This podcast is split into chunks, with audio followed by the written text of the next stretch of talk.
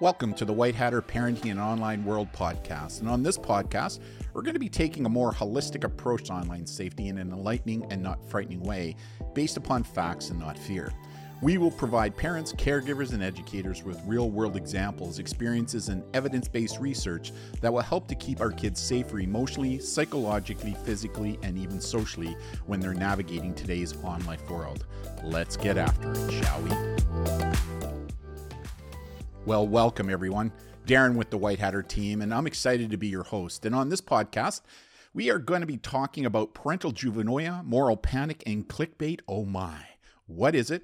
And why parents and caregivers should be alive to how these topics can create false narratives specific to the emotional, psychological, physical, and social effects of social media and technology.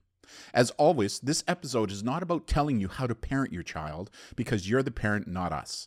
This podcast is about bringing to your attention what we've seen to be the best practices when it comes to parenting in today's on life world. In journalism, there's a maxim known as Betteridge's Law, which states, and I quote, any headline that ends in a question mark can usually be answered by the word no, end quote. Here's such a headline that actually appeared in the media last year. Can cell phones cause horns to be grown on the heads of teens? I kid you not. This was a news headline which was virally reported around the world last year, but later rebuked and proven to be false by the reputable research community. Sensational headlines known as clickbait often pose a moral panic question in hopes that readers and content providers will share the content with others to increase its circulation. Why? Because clicks equal advertising revenue. So, before we get into the meat and potatoes of this podcast episode, let's define a couple of terms first. So, what is juvenoia? According to sociologist Dr. David Finkelhor, I quote, it's the exaggerated fear or hostility directed by an older generation towards a youth culture that causes a moral panic. End quote. Now, what is a moral panic? According to psychologist Dr. Rachel Cohort, and I quote, it's an irrational approach to observable and quantifiable phenomena that can be understood separate from subjective evaluation. End quote. And what is clickbait? Well, according to the Oxford Dictionary, and I quote, it's content whose main purpose is to attract attention and encourage visitors to click on a link to a particular web page. End quote. Now, juvenoia moral panic, and clickbait are nothing new and come with a lot of history. Some examples in 400 BC, the philosopher Plato stated, and I quote, Writing will cease to exercise memory because people will not rely on that which is written. End quote. In 1876, the new tech device called a phone was demonized and in 1889, electricity and the light bulb were seen to be, and I quote, an unrestrained demon, end quote. In 1895, bicycles were believed to cause a health concern known as bicycle face in women. And in 1907, teddy bears, yeah, teddy bears, were labeled by the church as, and I quote, horrible monstrosities, end quote, that'll destroy humanity, and that this new toy would ruin young girls' developing maternal instincts and lead us to a terrible fate. In the 1920s, researchers found that crossword puzzles were enslaving America, and in the 1930s, psychiatrists believed that radio and even too much reading would ruin the moral fabric of teens. In the 1940s, the medical community believed that some comic books, like Batman and Robin, would promote homosexuality in teens.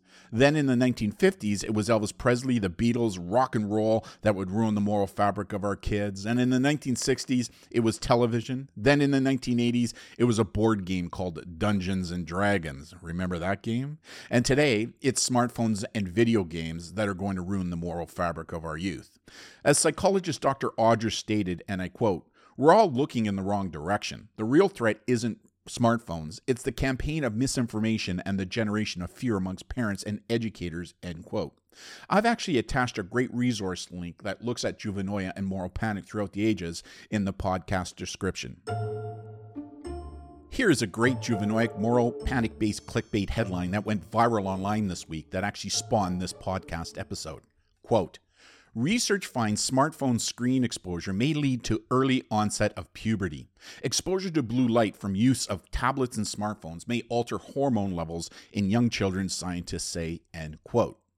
As a result of this headline going viral, I have now seen several special interest groups I would classify as anti tech, heralding this study as yet another reason why you should not be allowed to have or use technology. However, some interesting thoughts and comments from medical and psychological professionals such as Dr. Amy Orben and Professor Pete Etchells, who've commented about the study that spawned this clickbait headline. Number one, this is a rat study and not a human study, an important distinction.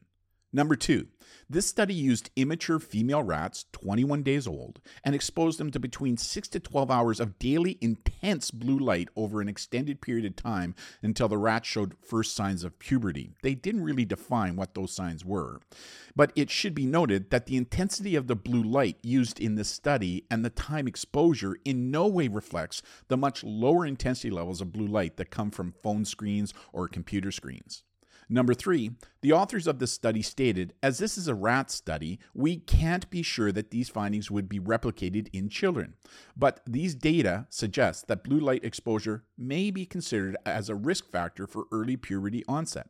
Now, what these researchers forgot to add at the end was a risk factor for early puberty onset in rats and not humans. Number four, psychologist Dr. Amy Orben, a well respected researcher, stated The study in rats gives us little to no evidence about what would be found in human children. And number five, there was such an uproar from the actual research community about this headline that the article's author had now has now added at the end of their original headline title following study in rats which was not originally there research fact the foundation of all biomedical research is mice.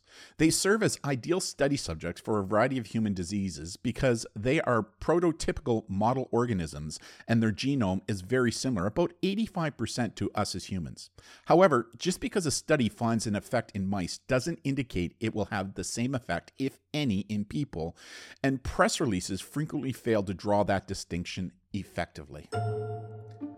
Now, there are emotional, psychological, physical, and social challenges associated with an unbalanced on life approach to social media use by teens. We speak to many of these challenges and the reputable cited studies that support this fact that parents and teens need to be aware of, which could include issues surrounding problematic internet usage, health and wellness challenges such as obesity and hygiene, eye strain, sleep deprivation challenges, academic and work challenges, access to inappropriate language, behavior, violence, sexism and racism, cyberbullying, and privacy concerns associated with technology. However, don't believe all the clickbait juvenoic hype associated with social media and its negative effects on the mental wellness or human development of us as humans as being the cause in the decline in youth mental wellness. Media quotes and news clips aren't credible research. Be cautious of those who use uncited research, quotes, and clips to support their position and passing it off as research to support their position, especially when it comes to social media and our kids. Parenting tip Remember, fear feeds the parental digital divide, and some media headlines use this as their hook to get you to click on the link to read the article. As we like to say, let's enlighten and not frighten through facts, not fear. So, parents and caregivers, don't let clickbait headlines form your opinion specific to youth and technology. Read the actual studies being reported on, which we know can be like watching paint to dry for many of our listeners. So instead, turn to reputable resources that will do this for you. This is something that we strive to accomplish here at the White Hatter. Knowledge and the understanding and application of that knowledge is power, and this is what good academic peer reviewed research can accomplish. As we always say in all our parent and caregiver programs, be your child's best parent and not their best friend when it comes to their online world. There is a difference. However, to do this, parents and caregivers need to educate themselves as well, and that is what this podcast is all about. Remember, parents, you're not alone on this digital journey. We are here to help. Don't forget to check out our website at www.thewhitehatter.ca and our White Hatter Facebook page, where there's just a ton of free content to help parents and caregivers parent in today's online world. As well, on our website, we outline all the programs that we offer to schools, families, youth groups, and even businesses when it comes to social media safety and digital literacy.